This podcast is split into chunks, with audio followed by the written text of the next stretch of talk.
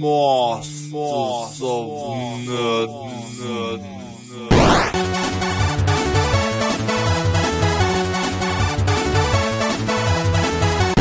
Und damit begrüße ich euch zur ersten Aufnahme Masters of Nerdism, weil es jetzt Leute gibt, die keine Ahnung haben, was das jetzt hier eigentlich ist. Da muss ich mich jetzt erstmal wieder neu interessant machen. Ich bin der Huli, ich bin auf Twitter unterwegs als Huli-Nerd.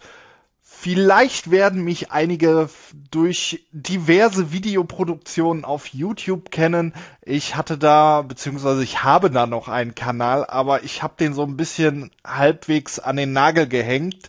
Ich habe mich auf dem Kanal so ein bisschen über Filme, Videospiele, Wrestling und alles, worauf ich so Bock hatte, ausgelassen. Nur irgendwann war dann so ein bisschen die Luft raus, weil ja, das Interesse ging halt zurück.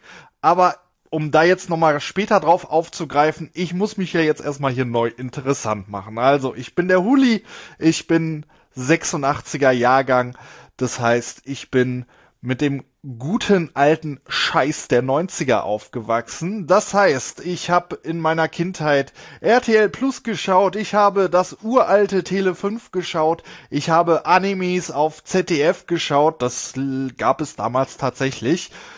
Und ich hatte in meiner Jugend vielen Kram, der heute noch in aller Munde ist. Äh, zum Beispiel, ich hatte He-Man-Figuren, ich hatte natürlich auch Wrestling-Figuren. Ich habe nämlich natürlich auch damals auf dem Tele guten alten Tele 5 habe ich auch so das allererste Mal WWF geschaut.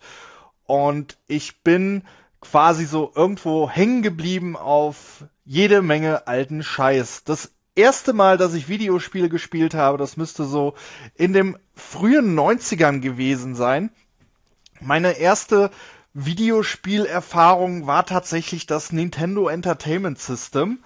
Da hatten wir dann irgendwann so Anfang der 90er hatten wir dann irgendwann das NES unterm Weihnachtsbaum stehen mit der guten alten 3 in 1 Cartridge, wo dann Super Mario Bros. drauf war, Nintendo World Cup und natürlich auch Tetris. Und ich finde, das sind heutzutage noch immer noch, also der Satz war falsch, aber egal, das kannte ich jetzt nicht. Ich finde, das sind immer noch drei Spiele, die man immer mal einlegen kann. Gut, bei Nintendo World Cup weiß ich jetzt mittlerweile, das ist eigentlich nur eine abgespickte Version einer Neketsu-Variante, aber das ist auch ein Thema, das werde ich irgendwann mal aufgreifen. Und ich finde, Tetris ist auch so ein schöner Evergreen, der meines Erachtens aber auf dem Nintendo Game Boy wesentlich geiler war. Ich meine, gut, klar, die NES-Version, die war schon nice, wo man dann ab einem gewissen Punkt dann auch die ganzen Nintendo-Charaktere hatte, die dann irgendwelche Instrumente gespielt haben als Belohnung. Aber ja, die Gameboy-Variante, wo dann so das Space Shuttle gebaut wurde, äh, das fand ich dann schon ein bisschen netter. Aber ja, über Super Mario, ich glaube, äh, jeder, der diesen Podcast hört, ich glaube, da muss ich kein Wort über Super Mario äh, fallen lassen, denn das ist so eins der geilsten Jump'n'Run-Franchise ewig und da erscheinen immer noch immer wieder geile Ableger drüber. Ähm, filmtechnisch, wie ticke ich filmtechnisch, werden jetzt mit Sicherheit hier die anspruchsvollen, die anspruchsvollen Nerds und Geeks unter euch jetzt mit Sicherheit ja wissen wollen. Ich sag immer, ich schau alles. Ich bin halt mit dem guten alten Scheiß Anime Cartoon Kram aus den 80ern, 90ern groß geworden, aber ich bin dann auch irgendwann ich war zwar jetzt nicht direkt in dem Alter, aber auch irgendwann lief dann natürlich auch Krieg der Sterne für die Jüngeren unter euch, der allererste Star Wars Film, Episode 4, lief dann auch irgendwie mal im Fernsehen und das hatten wir dann auf VHS-Tape. Und natürlich das Imperium schräg zurück, die Empire Strikes Back und Return of the Jedi, die Rückkehr der Jedi-Ritter, das waren so. Also ich finde immer noch bis heute, das sind so drei meiner absoluten Lieblingsfilme, wobei ich mir da immer noch so äh, immer noch immer ein bisschen schwanke, wer denn jetzt von den äh, von der ursprünglichen Trilogie ab Episode 4 welcher da der geilste ist. Aber mittlerweile muss ich sagen, A New Hope, äh, eine neue Hoffnung, ist so, glaube ich, von den dreien der meistgeschauteste Film von mir. Aber äh, jetzt, bevor ihr jetzt wegklickt und sagt so, ey, der, der labert ja nur über sich, was soll das hier? Natürlich werde ich jetzt gleich noch andere Leute euch etwas erzählen lassen, denn das ist ja ein Podcast und das ist ja jetzt hier nicht ein Monolog-Podcast. Äh, sagt man das so? Ich habe keine Ahnung. Ähm, ja, hier soll es eigentlich darum gehen, dass verschiedene Leute, vorrangig ich, aber ich möchte hier jetzt nicht äh, eine One-Man-Show abliefern, über Dinge reden, über die sie Bock haben. Das können Videospiele sein, das können Comics sein, aber ich glaube, der Hauptfokus liegt jetzt erstmal im Bereich Videospiele, denn ich habe nämlich auch noch einen anderen Podcast, der nennt sich Hollywood da laber ich immer mit dem guten alten Lotso ein paar, ja, wie soll ich sagen, wir reden über ein paar Filme, die nicht unbedingt Mainstream sind, die auch so teilweise ein bisschen unter dem Radar laufen. Wir hatten da zum Beispiel auch im Januar beim Japanuary mitgemacht. Und ja, der Lotso ist nämlich einer, der spielt nämlich auch gerne mal. Und hier soll es ja um Diversität gehen und sowohl Retro als auch neue AAA-Titel und Indie-Kram sollen hier behandelt werden. Und weil das jetzt hier meine Pilotfolge ist von Masters of Nerdism, soll natürlich auch der Lotso zu Wort kommen, denn mich hat jetzt mal einfach interessiert, was er so in letzter Zeit gezockt hat. Und da gibt es nämlich eine Spielereihe, die hat ihn so, ja, wie soll man sagen, derzeit ein bisschen gefesselt und ich überlasse ihm jetzt einfach mal so das Wort. Hi, ich bin Lotso. Ihr kennt mich hoffentlich als äh, Dauergast in den Hollywood Podcasts. Ähm, ich bin momentan unterwegs in meiner Dauerquest, alle Spiele der Yakuza-Reihe durchzuspielen. Und ähm, als solche bin ich gerade äh, bei Yakuza 3 auf der PlayStation 3 angekommen.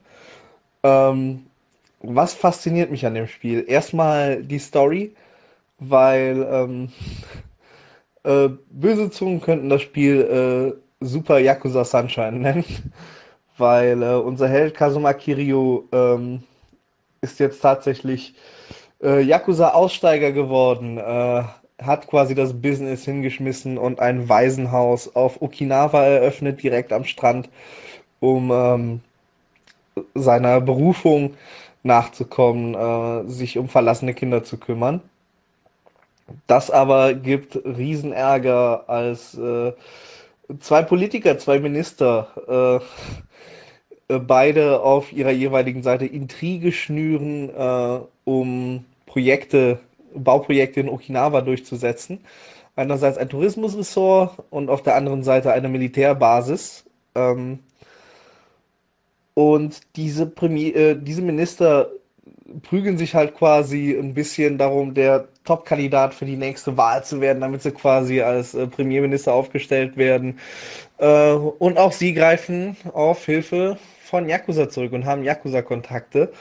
Und es stellt sich heraus, dass Teil des Landes, das für diese Bauprojekte gebraucht wird, äh, das Stück Land äh, beinhaltet, was ähm, wo dein Waisenhaus drauf errichtet ist. Und ähm, so wird quasi äh, Kazuma wieder mal ähm, eher unfreiwillig in eine Yakuza-Story hineingezogen, die unendlich verwickelt ist.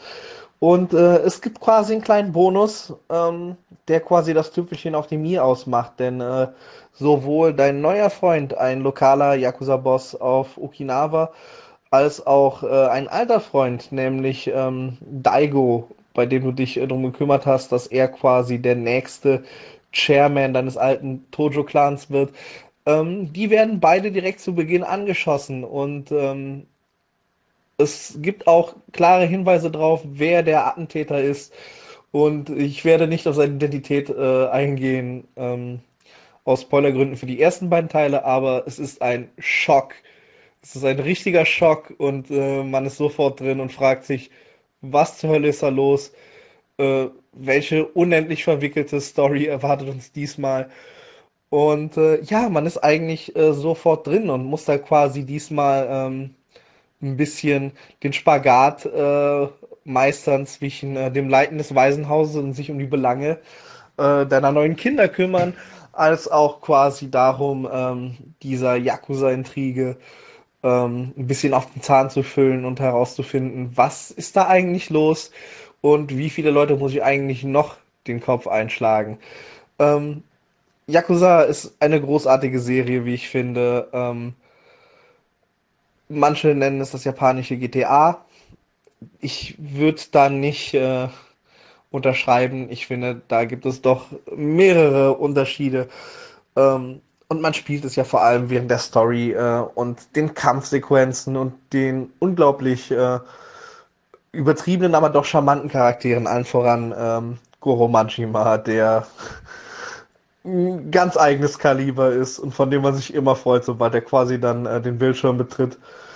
Ähm, es gibt Neuerungen in diesem Spiel. Ähm, ich glaube, eine Neuerung ist tatsächlich, dass man ähm, Hitman-Aufträge annehmen kann, ähm, wo quasi ähm, ein paar Yakuza-Aufsteiger Rogue gehen als Avengers und die wollen sich an äh, Mafia-Familien, äh, Yakuza-Familien und äh, eine, Organisa ein, eine Aussteigerorganisation, der du beitrittst, äh, rächen und du musst die halt ausfindig machen und den teilweise auch sehr anspruchsvollen Fights ähm, dazu bringen, äh, die Rachegeschichte sein zu lassen und endlich vernünftig auszusteigen. Äh, die machen Spaß. Ähm, wenn ich einen Kritikpunkt nennen müsste, dann ist es das quasi bei der ähm, Lokalisierung, bei der Übersetzung für den Westen, äh, dass da Inhalte rausgefallen sind. Ähm, dass man zum Beispiel nicht mehr ähm, Hostclubs managen kann, äh, und quasi da mit Hostessen interagieren. Das heißt, dieser ganze Dating-Aspekt, der eigentlich in Verbindung mit der Figur des Kazuma Kirio unglaublich witzig ist, der ist sehr, sehr stark downsized in der westlichen Version. Und auch wenn man natürlich das Ganze äh, komplettieren will, ist es schon ein bisschen anstrengender, weil da halt Missionen fehlen und man da leicht den Überblick verliert. Aber dennoch ähm, spaßige Sache. Ich sitze gerne dran und äh, ja, ich kann es halt wirklich nur empfehlen. Vor allem ähm, für Leute, die quasi Lust haben auf eine etwas andere Gangster-Story, die sich nicht selbst zu ernst nimmt, aber doch quasi äh, Drama bietet ohne Ende, was es auch quasi mit ganz großen Gangster-Ebenen auf sich nehmen kann. Fette Empfehlung von mir, ich habe Spaß dran. Das war Lotso und wenn ihr mehr von ihm hören möchtet, dann wie gesagt, klickt mal bei Hollywood rein. Da tauschen er und ich sich über Filme aus. Also wir tauschen uns da über Filme aus. Ja, äh, ich bin jetzt nicht so drin im Yakuza-Thema, muss ich gestehen. Ich habe mal da irgendwie den PS2-Ableger ein bisschen gespielt mit einem Spielstand von einem Kumpel, aber äh, ja, so für mich wirkte es damals so ein bisschen wie GTA, nur mit einem anderen Setting. Aber gut, äh, da werden mit Sicherheit viele Leute mehr Ahnung haben als ich. Und äh, ich danke auf jeden Fall Lotzo, dass er uns jetzt hier seine Eindrücke, äh, Eindrücke aus dem dritten Teil uns so ein bisschen vermittelt hat. Vielleicht gibt es dann in Zukunft ja noch was zu einem weiteren Ableger aus der Yakuza-Reihe von ihm. Würde mich auf jeden Fall freuen, aber das wird die Zukunft zeigen. Ja, was habe ich denn in letzter Zeit gespielt? Ähm, das würde euch vielleicht auch interessieren. Ich kaufe mir gerne und oft Spiele auf goodoldgames.com wer die Seite nicht kennen sollte, aber die ist eigentlich auch in aller Munde. Ich glaube, da erzähle ich euch nichts Neues. Bei GOG.com kann man sich halt Spiele kaufen. Teilweise sind die dann auch im Sale in digitaler Form, wo teilweise alte Spiele aus den 90er Jahren so umprogrammiert wurden, dass die dann nicht nur über DOS-Box laufen, sondern dass sie dann auch unter Windows 10 laufen. Denn das Problem ist, wenn ihr so ein altes Spiel aus den 90er Jahren habt, wenn ihr da die CD-ROM einlegen wollt, müsst ihr dann erstmal schauen, dass ihr ein Betriebssystem emuliert und teilweise kackt euch das dann ab, weil dann irgendwie die Hardware dann sagt so, nee, die Hardware ist zu gut, das können wir so nicht perfekt emulieren. Und dann habt ihr so eine schöne, fette Big Box äh, mit dem Spiel und allem drum und dran im Schrank, aber ihr könnt das Spiel nicht spielen. Und deswegen ist, auch wenn ich ein großer Freund von haptischer Variante beziehungsweise physikalischer Form bin in Sachen Videospiele, so ist es dann teilweise die einzige Möglichkeit, ein altes Spiel aus den 90er zu spielen. Und so habe ich zuletzt mir die ersten drei Teile der Heroes of Might and Magic Reihe nochmal zu Gemüte geführt. Die gibt es nämlich da auch mittlerweile alle in übersetzter Fassung. Jetzt nicht, dass mir das was irgendwie ausmachen würde, wenn ich es auf Englisch spielen würde. Aber ich hab's halt damals jeweils gespielt mit dieser deutschen Fassung und äh, also mit dieser deutschen Übersetzung. Und besonders im zweiten Teil, da gab's ja dann diesen Bruderkampf, die, wo ihr dann euch entscheiden konntet, auf welcher Seite ihr spielt. Es ist quasi, also für mich ist Heroes of Might and Magic quasi das Game of Thrones in Videospiele. Denn hier ist ja wirklich alles drin. Das fängt schon damit an mit den Menschen, sprich, dass ihr Ritter habt, dass ihr Dämonen habt, dass ihr Untote habt, dass ihr Drachen habt, dass ihr Zyklopen habt, dass da Hydras drin vorkommen, dass da Druiden, Magier, äh, untote Skelette halt, äh, irgendwelche Räuber, irgendwelche, äh, wie soll man sagen, äh, berittene Staffel, Zentauren. Das ist wirklich alles da drin gewesen, bevor es irgendwann mal die Idee zu Game of Thrones gab. Und ich finde, das ist so eine wundervolle Spielereihe. Also Heroes of Might and Magic, da ist quasi das, was ich sehr gerne mag, zum Beispiel, das ist rundenbasierend. Zum, und in, in, den ersten drei Teilen war das so, so richtig schön zweidimensional. So teil, teilweise mit handgezeichneten Sprites. So, das hat mir immer so einen gewissen Charme ausgemacht, äh, so ein bisschen Charme vermittelt. Und das wurde dann ab Teil 4 eben halt ein bisschen in diese dreidimensionale Variante gesteckt. Ich meine, es war nicht schlecht, keine Frage. Es ist immer noch ein richtig geiles Spielprinzip, von der es immer mal wieder Ableger gab. Nur diese zweidimensionale Variante, die hat so einen ganz eigenen Charme. Ja, die KI ist manchmal richtig hart. Also teilweise in den Kampagnen, da sitzt ihr dann wirklich an einer Mission boah, wenn, also selbst geübte Spieler können sich bei einem falschen Zug, wenn sie da falsch ihre Einheiten pumpen, können sie da mal locker zwei bis drei Stunden an einer äh, Mission sitzen. Also es ist quasi, um euch das Spielprinzip zu erklären, falls ihr das nicht kennen solltet.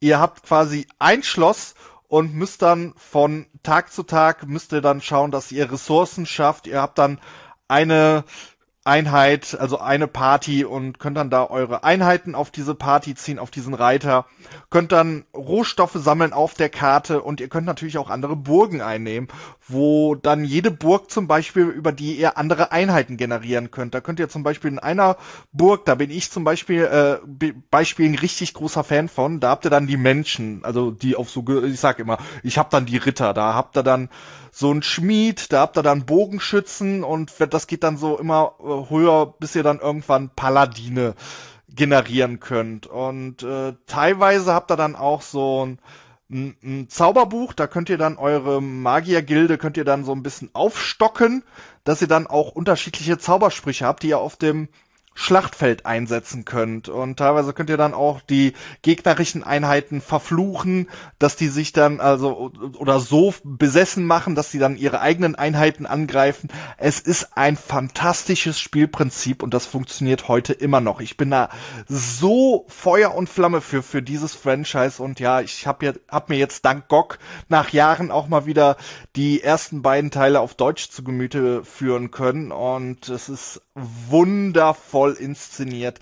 Also ich meine, ich will, will, jetzt hier nicht sagen, früher war alles besser, aber auch wenn ich dieses Spielprinzip in der neuen, ja, wie soll man sagen, schon 3D-Dimension, äh, in der 3D-Welt irgendwie mag, aber dieses zwei, also die ersten drei Teile, die noch so diese handgezeichneten Sprites hatten, ja, wie soll man sagen, also die, wo dann die Optik noch ein bisschen handgezeichneter war, das taugte mir dann schon ein bisschen mehr. Ähm, ja, jetzt habe ich euch ein bisschen erzählt von meiner Faszination zu Heroes of Might and Magic. Äh, ich bin auch einer der wenigen Menschen, die sich, äh, die sich sogar damals die erste Variante für, für den Game Boy Color geholt haben. Ähm, ja, grafisch ist das natürlich ein absolutes Downgrade, aber hey, das ist das gleiche Spielprinzip und das funktioniert fantastisch. Aber gut, äh, ich werde mit Sicherheit über Gameboy-Portierungen in diesem Podcast noch viel erzählen können, denn das ist so eins meiner ja, Steckenpferde, sage ich jetzt mal. Ich äh, beschäftige mich tatsächlich viel mit Gameboy Color Varianten. Jetzt äh, werden vielleicht viele die Stirn runzeln, aber ich sag's euch, Leute. Der Gameboy Color ist einer der unterschätztesten Spiele Handhelds, also Handheld-Konsolen, die es jemals gab. Auch wenn der Gameboy schon eine Wucht war, aber der Game Boy Color hatte viele Perlen. Aber dazu kommen wir mit Sicherheit in der ein oder anderen Aufnahme.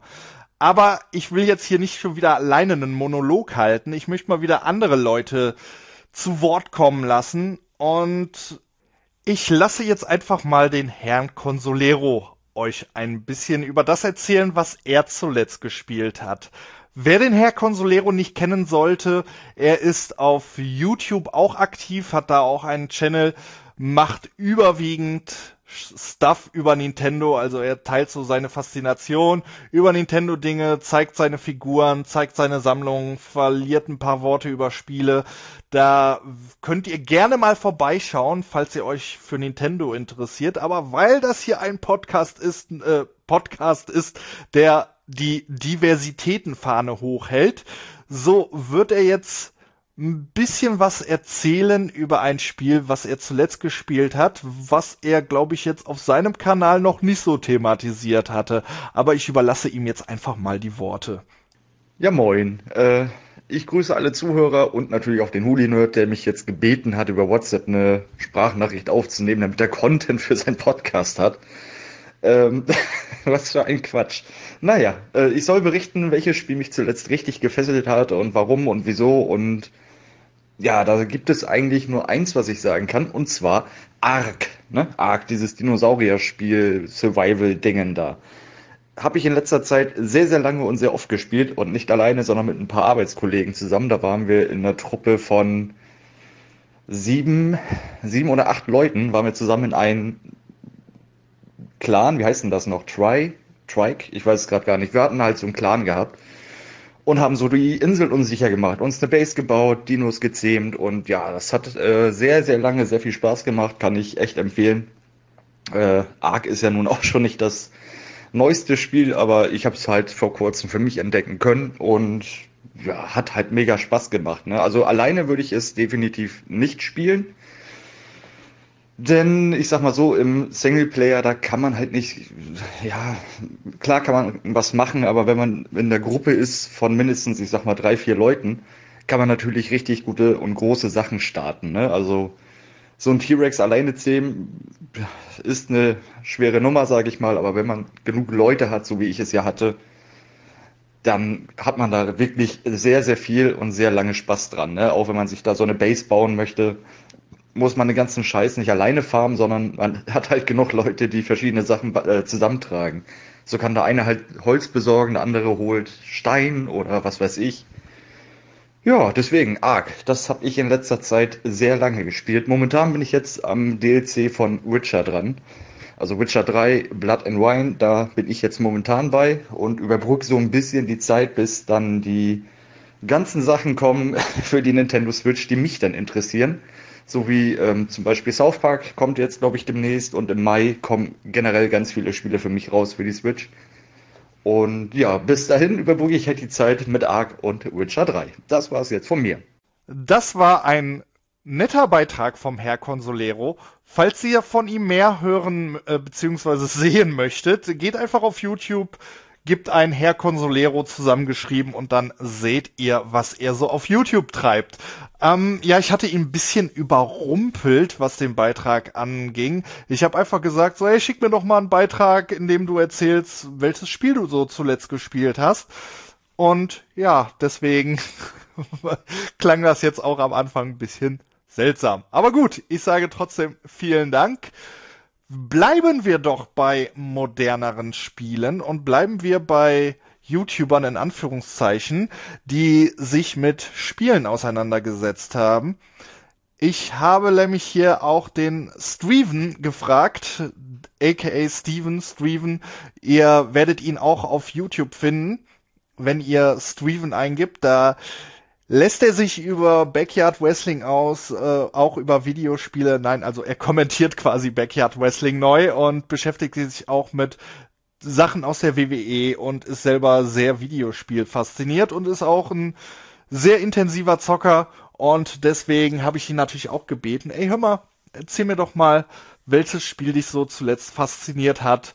Und das, was er uns hier erzählt, ist natürlich auch ein Spiel, das in letzter Zeit in breiter Munde war. Und ich lasse ihn aber jetzt einfach mal selbst erzählen. Ja, hi Huli, hi Zuschauer.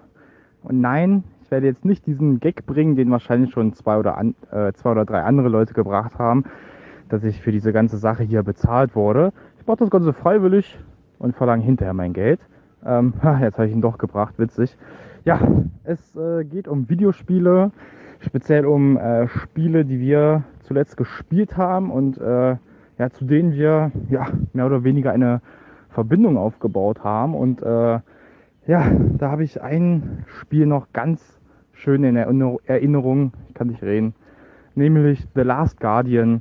Das ist äh, zumindest das Spiel, was ich zuletzt durchgespielt habe. Nach äh, langer, langer Zeit. Das Spiel ist ja jetzt nun auch schon eine Weile draußen. Und ähm, Hintergrund an der ganzen Geschichte war folgendes, warum ich so lange gebraucht habe, das durchzuspielen. Es gibt ja quasi die zwei ja, inoffiziellen Vorgänger, Ico und Shadow of the Colossus. Ist zumindest von äh, selben Entwicklerstudio. Steinigt mich, wenn ich das jetzt falsch gesagt habe, aber doch waren dieselben Entwickler. Und Publisher auch? Ich weiß nicht. Jedenfalls haben die Spiele was gemeinsam. Und ja, ich als jemand, der nie die, äh, das Ico oder äh, Shadow of the Colossus äh, gespielt hat, beziehungsweise durchgespielt hat, ich war natürlich sehr gespannt auf The Last Guardian. Das Spiel erlebte einen riesigen Hype. Äh, den ersten Trailer zu diesem Spiel gab es 2009 und ähm, auf der E3. Und ja, man war sich lange nicht sicher, ja, wird dieses Spiel überhaupt fertig, wird es überhaupt noch veröffentlicht und 2016 äh, oder 17 war es dann, oder war es 2015? Ich weiß es nicht. Jedenfalls war es dann Jahre später endlich soweit, das Spiel kam auf den Markt und ja, ich habe mir das einfach mal zugelegt, weil ich ähm, sehr gerne Spiele spiele, die ähm, eine tiefgründigere und schöne Story bieten. So. Dann ähm, muss ich sagen, das Spiel selbst äh, hatte gameplay-technisch jetzt natürlich nicht so viel zu bieten.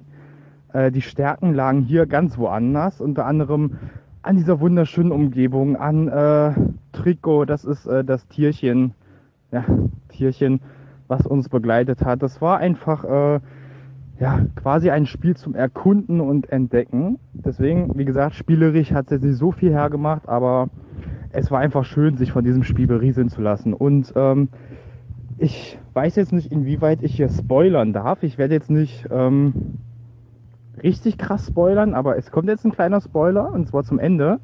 Und zwar gab es ja äh, bei diesem Spiel am Ende ein ja, Happy End, muss man sagen.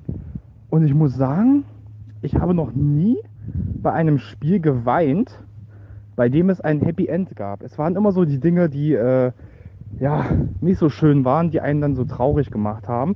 Aber dieses Spiel hat äh, tatsächlich mit einem Happy End geendet und äh, die Leute, die das Spiel gespielt haben, wissen, was ja am Ende passiert. Und das war einfach so rührend und großartig inszeniert, äh, dass ich wirklich sagen muss, okay, Hut ab, dafür hat sich das ganze Spiel tatsächlich gelohnt. Wie gesagt, ich habe eine Weile gebraucht, um das durchzuspielen, weil ich einfach so ungefähr, ja, nach der Hälfte äh, des Spiels so ein bisschen die Lust verloren hatte. Ne? Ich habe mich gefragt, ja, passiert da jetzt auch noch was? Äh, wie gesagt, spielerisch war es jetzt auch keine Herausforderung. Ich habe mich halt gefragt, ja, was kommt dann noch? Warum soll ich bei diesem Spiel dranbleiben? Und dieses Ende, äh, ja, dieses Ende von diesem Spiel, das hat einfach alles, alles gut gemacht. Mit diesem Ende in diesem Spiel hat einfach äh, die ganze Story auch, äh, die habe ich dann mit einem ganz anderen Blickwinkel betrachtet und ich finde es gut, dass man sich da relativ viel Zeit gelassen hat, um auf dieses Ende hinzuarbeiten und wie gesagt, ähm, wenn ein Spiel es schafft, mich ja, emotional so zu berühren, dass äh, mir die Tränen kommen, finde ich, hat man alles richtig gemacht und deswegen The Last Guardian für mich äh, eines der großartigsten Spiele der letzten Jahre und eines der großartigsten PlayStation 4 Spiele. Wer die Möglichkeit hat, es zu spielen, sollte es auf jeden Fall machen, auch wenn man das Ende kennt, weil man sich vielleicht hat spoilern lassen, durch mich zum Beispiel. Aber die eigene Erfahrung äh, geht doch über alles. Deswegen Last Guardian ein Spiel, an das ich ja, zurückblickend viele schöne Erinnerungen habe. Vielen Dank. Auch an ihn sage ich vielen Dank für diesen Beitrag. Ich muss nämlich leider gestehen, ich habe derzeit keine PS4 und kann solche Titel leider nicht spielen. Das heißt aber nicht, dass ich niemals an diesen Titel irgendwie Hand anlegen werde, denn ich persönlich bin ja immer so ein Spieler, der versucht, Dinge dann zu einem späteren Zeitpunkt nachzuholen. So, wo ich immer wirklich halbwegs aktuell war, waren die Titel auf dem 3DS gewesen. Ich bin nämlich eher so ein Nintendo-Kind, was aktuelle Titel anbelangt. Ich habe jetzt zu diesem Zeitpunkt habe ich jetzt noch keine Switch, aber das ist in Planung, weil ich bin eher so ein kleines Nintendo-Kiddie. Ja, aber ich will jetzt nicht sagen, Nintendo macht jetzt nur Kinderscheiß oder hier bla. Ich finde, Nintendo hat in den letzten Jahren bewiesen, dass sie auch mit den anderen mithalten können, auch wenn sie grafisch jetzt nicht dasselbe liefern, aber gameplay-technisch müssen sie sich auf gar keinen Fall verstecken. Aber schauen wir mal, was da die Zukunft bringt. Ähm, ja, Kiddie-Spiele und Spiele mit Billo-Grafik ich mag natürlich auch Sachen, die sehr storylastig sind. Ich mag zum Beispiel das Metal Gear Franchise sehr. Ich mochte auch äh, zum Beispiel die Kingdom Hearts Spiele bisher sehr und äh, ja, das wäre eigentlich auch ein Grund, warum ich mir dringend eine PS4 mal zulegen müsste. Aber das ist auch mal wieder ein ganz anderes Thema. Äh, ich muss gestehen, auch wenn ich intensiv Videospiele spiele und über Famicom-Spiele im äh, Regal habe, bis hin zu äh, Xbox-Spielen, Nintendo, sämtliche Konsolen, sämtliche Handheld-Systeme besitze und alles mögliche zocke und auf dem PC auch Indie-Spiele spiele, so kam ich dann irgendwann dazu, mir irgendwie auf Steam einfach mal so just for the lulz mir Uno runterzuladen, beziehungsweise zu kaufen. Und ich musste feststellen, das ist gar nicht mal so geil, weil irgendwie der Tisch, an dem du sitzt, also im Spiel, da sind die Karten so weit auseinander bei dem Gegenspieler und das hat so irgendwie so null Bock gemacht. Und teilweise, wenn die Runden dann geladen haben, teilweise die Verzögerung, die da war, da kam so mir überhaupt kein Spielspaß rein. Und ja, äh, jetzt werden viele sagen, äh, ist das dein Scheiß Ernst? Du laberst jetzt hier über Uno. Ähm, ja, natürlich habe ich auch in meinem Leben schon Hearthstone gespielt und die ganzen Yu-Gi-Oh! Versoftungen. Und ich hatte auch mal in Real Life hatte ich auch Magic-Karten und habe auch bei Magic-Turnieren mitgespielt, aber irgendwie ist das dann halt immer so, du brauchst halt so ein bisschen No-Brainer, wo du dann Uno spielst und äh, ja, jetzt jetzt jetzt komme ich so in die dunkelste Ecke der äh, in Sachen Videospielumsetzungen Social Media Mobile Games und jetzt äh, spätestens jetzt wird dieser Podcast nicht mehr gut bewertet. Äh, ich muss mich nämlich outen. Ich spiele tatsächlich sehr gerne die Facebook Variante von Uno weil die einfach mal 10.000 Mal geiler ist als die, die du auf Steam bekommst. Die ist schön dynamisch, du hast kaum Wartezeiten, du kannst andere Spieler bewerten, du hast, äh, es ist eigentlich total simpel. Du kannst direkt dann quasi die einfachen Regeln anwenden, ohne dass du da jetzt irgendwelche äh, Sonderkarten hast. Das funktioniert einfach straight. Du spielst einfach straight Uno und darauf kommt es mir an. Und ich muss leider auch schon gestehen, ich bin da jetzt irgendwie Level 11 oder so und habe auch schon irgendwie 4000 Münzen generiert. Ich glaube, du beginnst irgendwie mit 500 Münzen. Ja, ich habe da irgendwie so ein kleines Fable derzeit äh, entwickelt. Ähm, Falls ihr auf Social Media, auf Twitter unterwegs seid, lasst mich mal wissen, ob ihr auch so ein Guilty Pleasure habt, was so diese Social Media und Mobile Games anbelangt. Ich meine, es gibt richtig gute Mobile Games. Ich meine, äh, in den letzten Jahren hat sich da so viel entwickelt. Also Mobile Games müssen sich jetzt mittlerweile nicht mehr verstecken, aber hier diese sogenannten Social Games, die man über Facebook spielt, ja, würde mich mal sehr interessieren, ob ihr da auch so ein Guilty Pleasure habt, äh, weil es gab ja vor ich sag vor, ich sag jetzt mal fünf bis zehn Jahren gab es ja immer mal diese Farmville-Spieler und Candy Crush-Spieler, die dir auf Facebook Einladungen geschickt haben, damit die dann irgendwelche Münzen generieren können, damit sie dann weiterspielen können oder irgendwas bauen können. Ja, das hat, hat, hat man bei Uno aber nicht. Ich meine, Uno geht mir bei Facebook ein bisschen auf den Sack, weil ständig kriege ich so eine Nachricht im Messenger, hier, hier, spiel doch mal Uno, wenn du so einen Tag lang nicht gespielt hast. Hey, wie wär's, spiel doch mal Uno. Und dann wirst du dann automatisch in so eine Gruppe eingeladen, hey, willst du nicht mit anderen spielen? Und ja, das ist ein bisschen doof, aber also das einfache Uno, wenn ich es auf dem Handy spiele, das macht mir persönlich halt Spaß, auch wenn Uno eins der simpelsten Kartenspiele ever ist. Aber gut, äh, so viel dazu.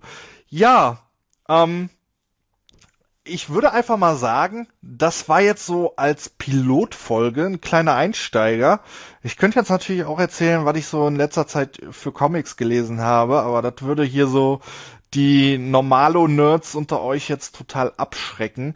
Falls ich das mal irgendwie aufgreifen sollte, ich bin offen für alles. Ich meine, ich könnte hier auch über Wrestling reden, aber gut, dann würde der Podcast mindestens vier Stunden gehen. Ich glaube, ich werde beim nächsten Mal, werde ich euch erzählen, wie es denn auf der Retro-Börse in Oberhausen 2018 war. Da werde ich nämlich da sein.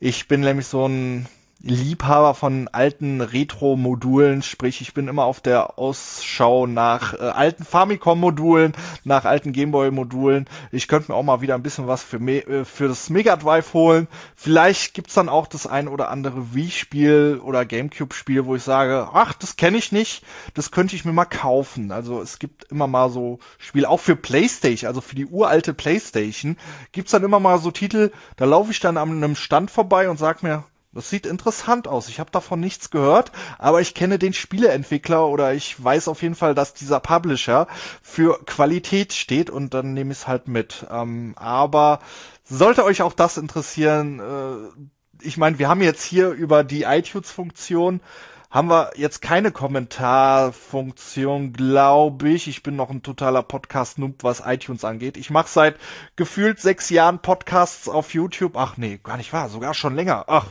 auf jeden Fall, ich weiß nicht, wie iTunes tickt. Keine Ahnung, ob ihr diese äh, Aufnahme auch auf Spotify hören würde, äh, werdet.